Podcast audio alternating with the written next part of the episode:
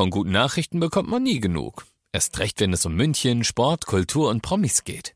Lesen Sie selbst gute Nachrichten. Heute in der Abendzeitung und auf abendzeitung.de. Abendzeitung. Die ist gut.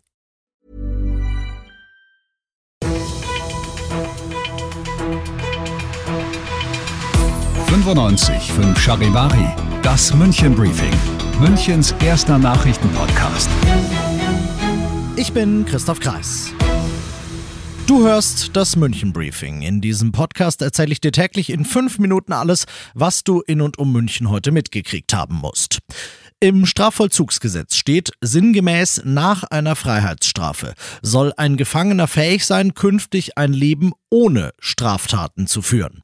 Dass diese Resozialisierung leider oft fehlschlägt, zeigt ein Fall aus Sendling. Dort nimmt die Münchner Polizei einen 75-Jährigen fest. Er hatte einem seiner Mitbewohner in einer Männerunterkunft mehrfach mit einem Messer in den Rücken gestochen. Dann stellt sich raus, der Angreifer ist erst seit ein paar Jahren wieder auf freiem Fuß. Er hatte in den 70ern bereits einen Mord im Raum Nürnberg begangen und dafür eine lange Haftstrafe abgesessen. Dieses Mal bleibt's zum Glück beim versuchten Mord. Das schwer verletzte Opfer, ein 71-Jähriger, ist inzwischen außer Lebensgefahr. Ob ein Streit zu der Messerattacke geführt hat, wenn ja, worum es dabei ging und wenn nicht, was sonst das Tatmotiv gewesen sein könnte, muss die Münchner Mordkommission jetzt noch rausfinden.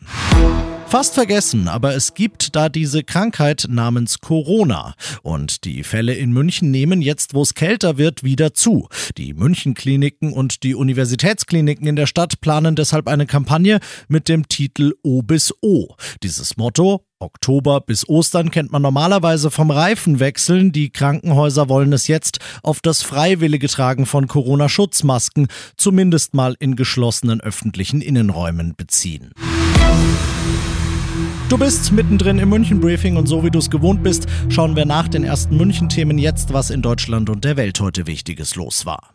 Bundeskanzler Scholz ist zu seinem Solidaritätsbesuch in Israel eingetroffen. In Tel Aviv wird er Gespräche mit Ministerpräsident Netanyahu und Präsident Herzog, aber auch mit Angehörigen deutscher Geiseln sprechen, die von der Hamas verschleppt wurden. Wie können sie befreit werden, wird eine der zentralen Fragen bei Scholz Besuch sein. Eine weitere wird es sein, wie eine humanitäre Katastrophe unter der palästinensischen Zivilbevölkerung verhindert werden kann. Wegen der immer noch geschlossenen Grenzübergänge zu Israel und Ägypten kommen nämlich keine wichtigen Hilfsgüter wie Wasser, Nahrung und Medikamente mehr in den Gazastreifen. Und apropos Gazastreifen, seit Tagen rechnen die Menschen dort mit dem Einmarsch der israelischen Armee, den allerdings hat es bisher nicht gegeben. Erst war das Wetter schlecht, nun berichten israelische Medien, dass es die Bodenoffensive frühestens nach dem Besuch von US-Präsident Biden geben wird, der ist für morgen geplant. Zeigen, dass der verheißungsvolle Start kein One-Hit-Wonder war, ist das Ziel.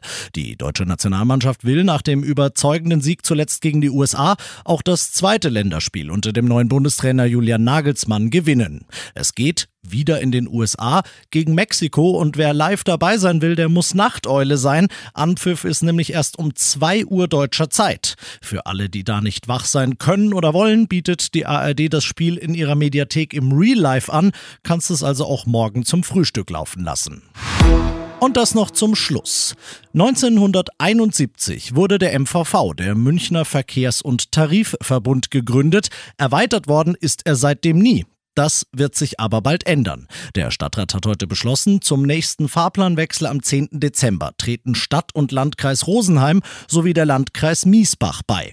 Diese Expansion Richtung Süden hat Vorteile in beide Richtungen. Für rund eine halbe Million Menschen, die in den neuen MVV-Gebieten wohnen und von denen nicht wenige zum Arbeiten nach München pendeln, vereinfacht sich das Tarifsystem. Sie brauchen künftig nur noch eine statt mehreren Fahrkarten. Und andersrum kommen die Münchner vereinfacht an so beliebte Ausflugsziele wie den Schlier oder den Tegernsee. Da soll außerdem nicht Schluss sein. In den nächsten Jahren soll der MVV weiter wachsen bis nach Garmisch, sprich an den Alpenrand. Alle weiteren Infos dazu findest du auf charivari.de. Ich bin Christoph Kreis und wünsche dir einen schönen Feierabend. 95.5 Charivari, das München Briefing, Münchens erster Nachrichtenpodcast. Die Themen des Tages aus München gibt es jeden Tag neu in diesem Podcast um 17 und 18 Uhr im Radio und überall da, wo es Podcasts gibt, sowie auf charivari.de.